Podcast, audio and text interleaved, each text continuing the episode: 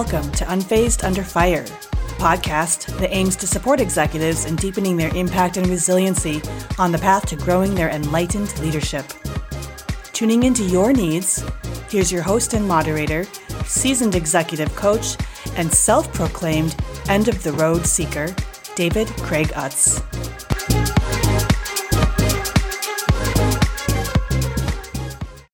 Hello and welcome another Unfazed Under Fire podcast. I'm David Craig and I'm going to be your host and moderator for the show.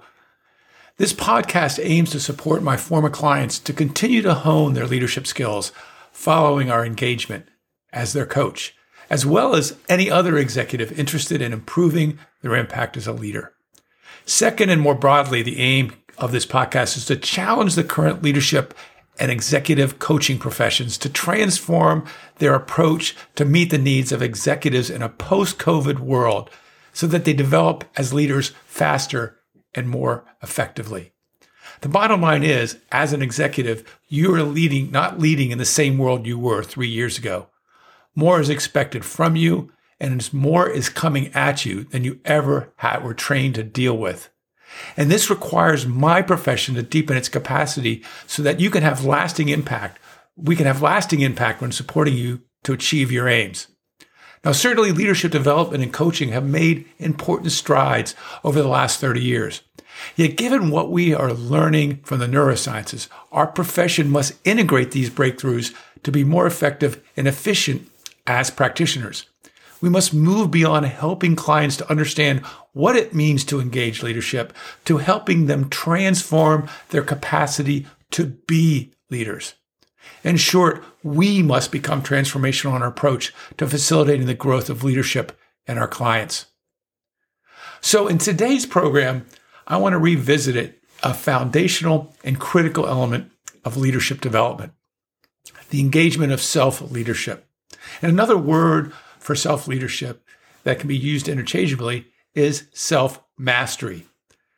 As the words imply, self leadership is about leading yourself, which entails understanding the vision you have for your impact, understanding and applying what inspires you, attending to self care, and holding yourself accountable in a non judgmental way to ensure that your actions can, are consistently and incrementally aligned in integrity with what your aspirations are.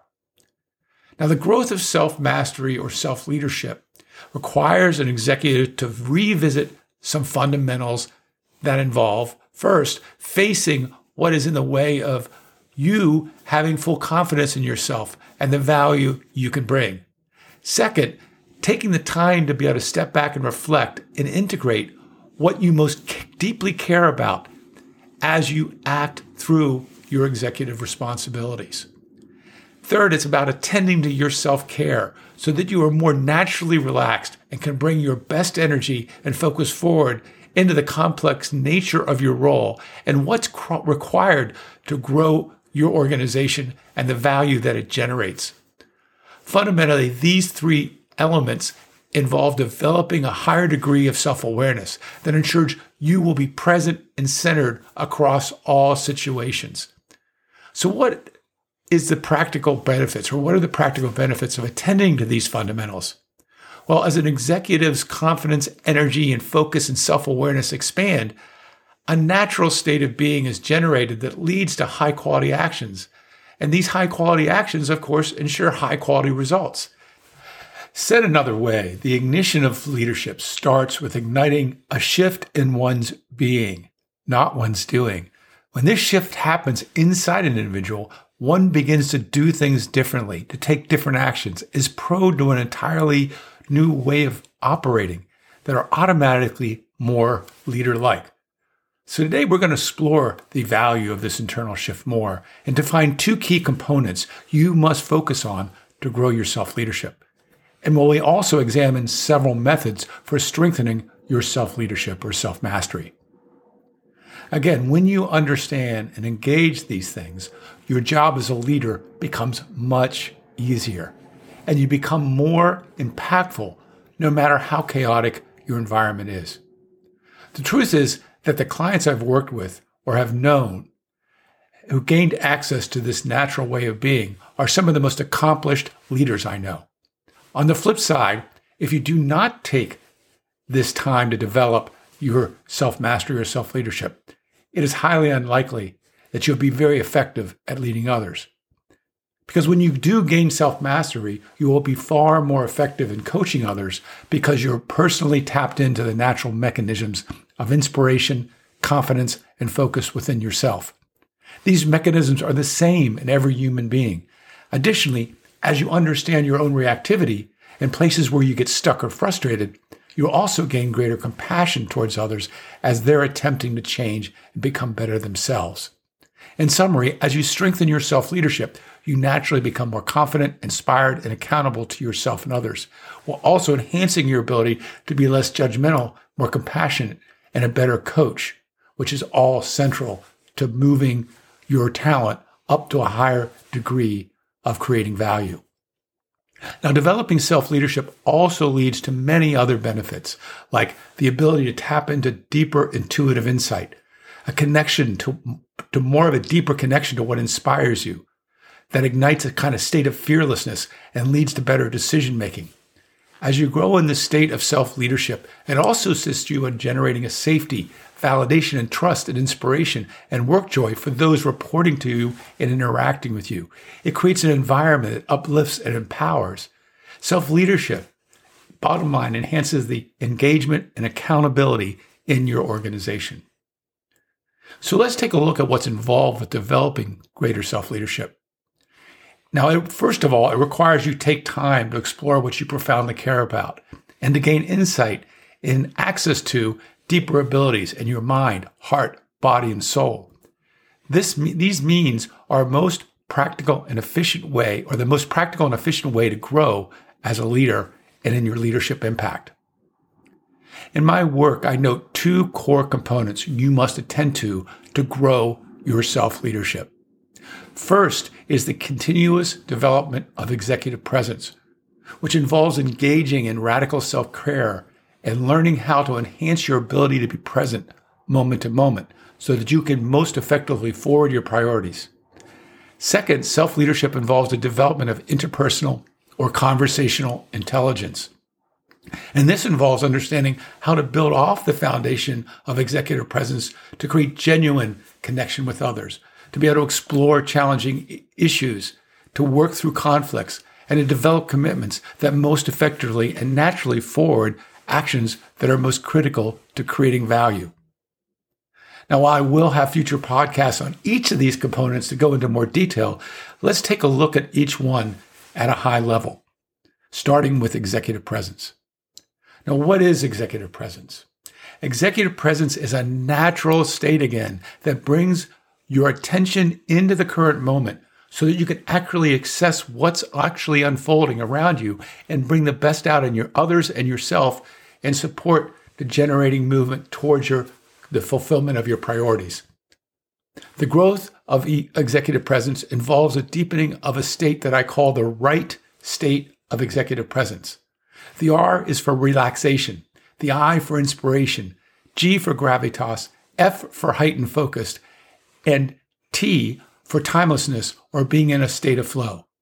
What is most important to understand here is that this state is natural for human beings. It's not something you have to learn to construct brick by brick. You only have to discover how to access what's there already within you. Now, in the beginning of gaining access to this state that is natural, you must form new habits of intention that engage this natural state. You must know where to look within yourself and bring your attention back to it with some effort at first. That said, as you do it, and in a very short period of time, you'll find it easier and easier to reconnect to it. So the state is more a, member, a matter of remembering than actually learning it. Now, I get it. Given our times and the nature of your job, it may not seem like such a natural state. Such a state may feel foreign to you, but I've discovered through my studies, experience, and work with hundreds of executives that this that leadership and executive presence are always available. That they just need to be called forth. To bring it forward requires you desire to do so and you're willing to learn where to look and what to pay attention to so that you remember what's already present. This is a profound shift in understanding how we develop leadership and at rest, which is where these qualities are most easily discovered. You can't expect to find the already always centered place in you if you constantly have your attention directed outwards and are always busy. That's why meditation and mindfulness practices are so powerful, but in many ways are misunderstood at the ultimate goal of them because they are meant to help you develop this connection to this natural state and to build a relationship with your awareness. That's the primary purpose of meditation that most people don't speak about. Now, also through the neuro reset process discussed in our recent podcast with Anatoly Yakarev, we help clients achieve this state easily in two short sessions. Still, even after the reset, there are simple things our clients must do to maintain and deepen the experience over time. Of course, because our reset ex- uh, clients experience this state from the reset, they also value doing those practices because they understand what they're trying to maintain more clearly. Now, another essential element of growing your executive presence is learning how to focus your attention potently by clarifying your leadership identity, purpose, and values. This clarity comes by answering some primary questions like Who am I as a leader? Or what is my brand as a leader? Why am I showing up every day to lead? In other words, what is my purpose as a leader? And finally, what do I care to most experience and have others experience about my leadership? What do I, how do I embody that experience? Those are your values around leadership. The answers to these questions are fundamental to shoring the focusing and focusing yourself on the right things. Yet the answers are not enough. Once you have clarity, you must reinforce these by creating habits of being that shift the way you engage others, make decisions, and affect change. You must integrate these understandings into your behaviors. This is the core of your integrity as a leader. Now let's move to the second component of self leadership, which is interpersonal intelligence. Chalmers Brothers and Vinay Kumar's book, Language and the Pursuit of Leadership Excellence, is a book that I share with all of my clients. Chalmers actually and I got certified together as coaches some 30 years ago. And he and Vinay have put together the distinctions from that program in a very potent way that relates directly to a leader's roles and responsibilities. The book outlines how important it is to be aware of how you're observing your reality and how to engage language to generate a reality consistent with your vision. The heart of their premise is that at times when we want to improve some aspect of our organization or leadership or direct reports or behavior, we tend to look at the actions we or they are taking so that we can improve them. Now, certainly this makes sense. Improving our actions is one way to improve things. But an even more powerful way to do so is to be able to step back and become aware of the aspect of us that is observing both our actions and the results. When we can pay attention to this observer, we become clear on the perspective and emotions that are driving our behaviors and actions. For example, we might be feeling resistance from a direct report around deploying one of our strategies to improve efficiencies. As we experience this resistance, we might try different means to get them to follow the strategy. For example, we might try different ways of explaining it. We may get more demanding, or we may ask them to provide more reports on their progress. Now, these are all means of trying to improve the actions of our direct reports and looking at our actions to improve those actions. Well, the alternative is to step back and ask ourselves, what might be causing this resistance? Am I making some assumptions about this request? And if so, what are they? Further, I might take the time to actually discuss with my direct report the resistance I'm sensing to see what might be holding them back, if anything. By making these inquiries, we are stepping back to, observe, to examine the observer's point of view. And in most cases, when we do this, some breakthrough is generated. I believe most of the times when we're stuck in situations like this, it's because we're not stepping back and looking at how or what assumptions we are making and what assumptions might others be making. And this is essential. So the observer is one, is the one in us that has a broader view of the context, who can see the beliefs and assumptions behind our actions and who invites us to be more innovative in our approach. And as I intimated in the example I just shared, the observer also assists us in inquiring into others' points of view and decisions. Another word for getting to know your observer is expanding your self awareness. This is why, again, the growth of self awareness is the most important leadership competency there is. Now, in Chalmers and Vinay's book, they also explore how language creates our reality. And one's ability to have interpersonal or conversational intelligence is essential to generating a reality that is consistent with your vision. But there's more to this arena of interpersonal intelligence, or what Judith Glaser calls conversational intelligence, that you need to know. Glaser's research into the field revealed that the impact conversation have on us is hardwired into us.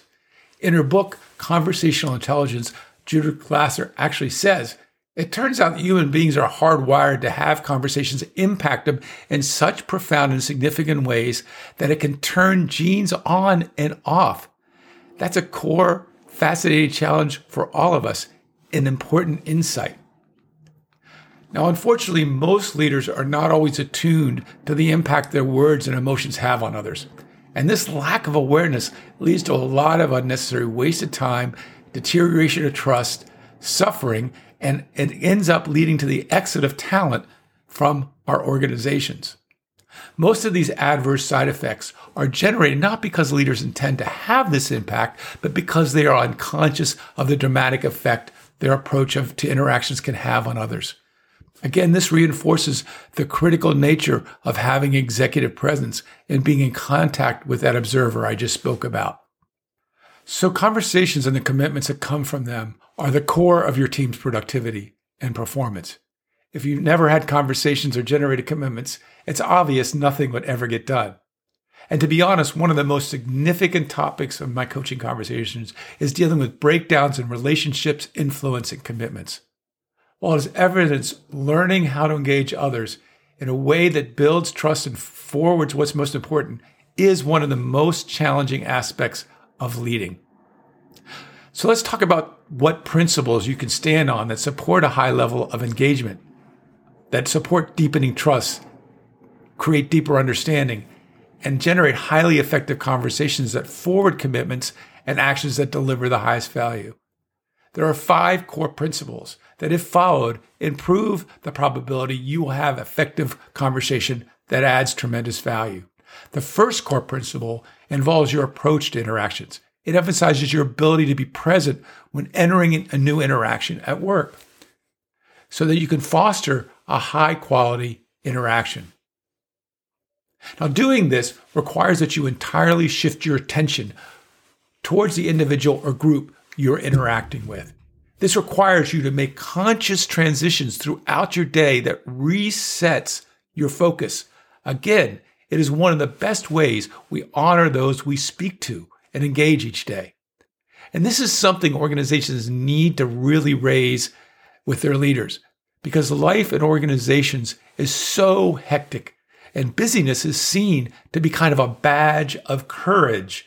Uh, by accepting this habit, it, but accepting this habit is undermining performance and fulfillment at work.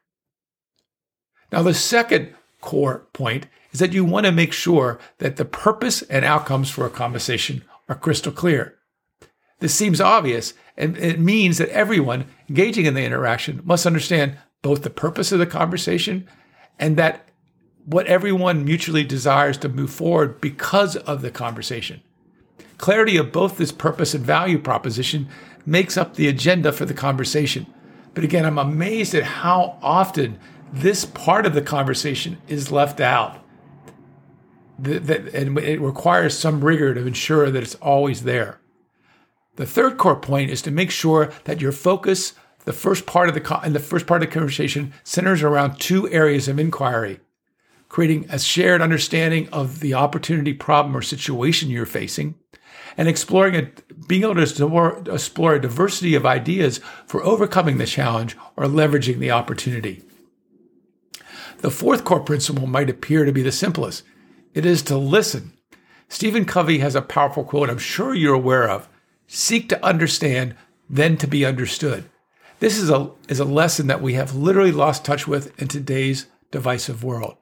The orientation requires that you suspend your point of view for just a bit and listen to the intent with the intent to understand the uh, another's point of view.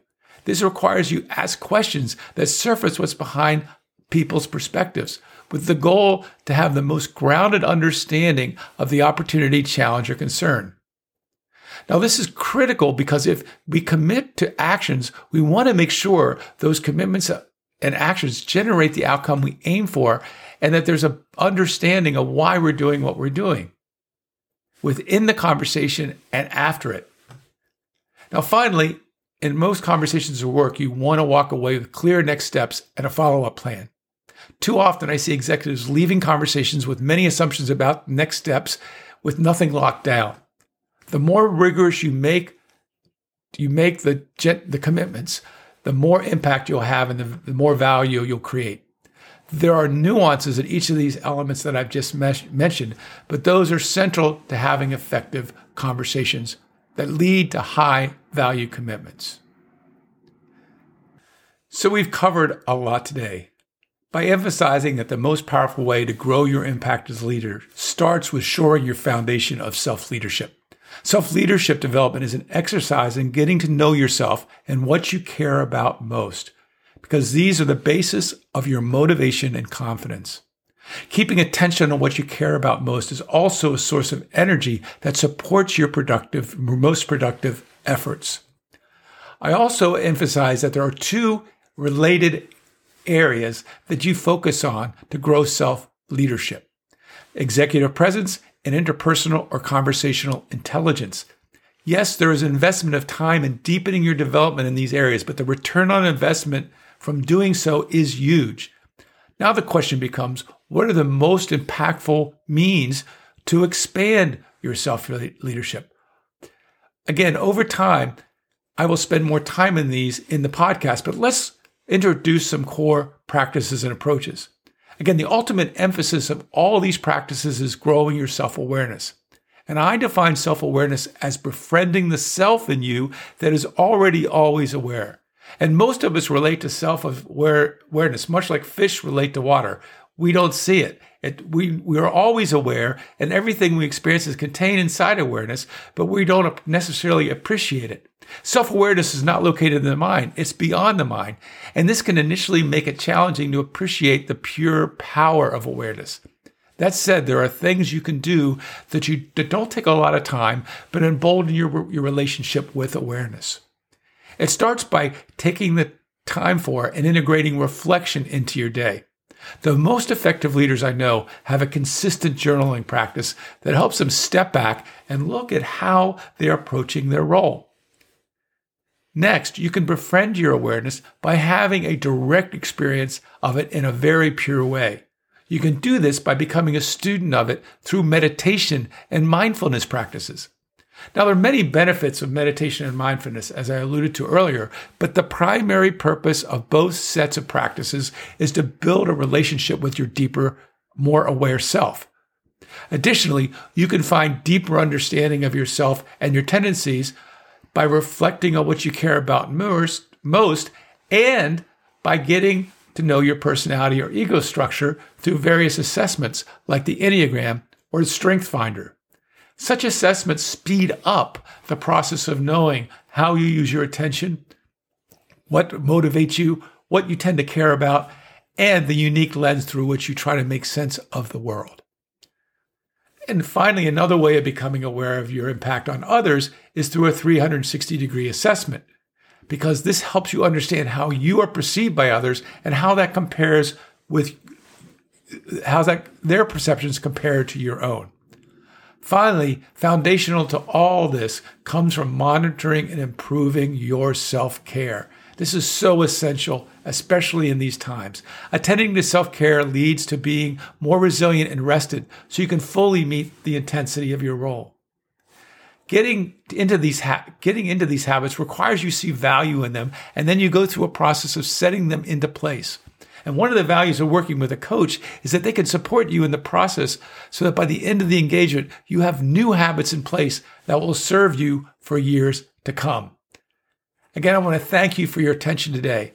I trust you found value. And as always, I would love to hear your feedback on my podcast or to get even topic ideas for future shows. If you're open to doing that, drop me an email, david at davidcraigutts.com. I look forward to hearing from you. Now, on my next podcast, I'll be joined by special guest Dan Blackburn. Dan is a former Whole Foods executive who has also spent many years studying the nature of resiliency and and he is currently an executive coach helping his executive clients engage it very powerfully. It'll be a very exciting conversation, and I trust you'll be able to make that one. In the meantime, I wish you a great rest of your day. May it be inspiring, productive, and fulfilling. I'll see you soon. Take care. Bye.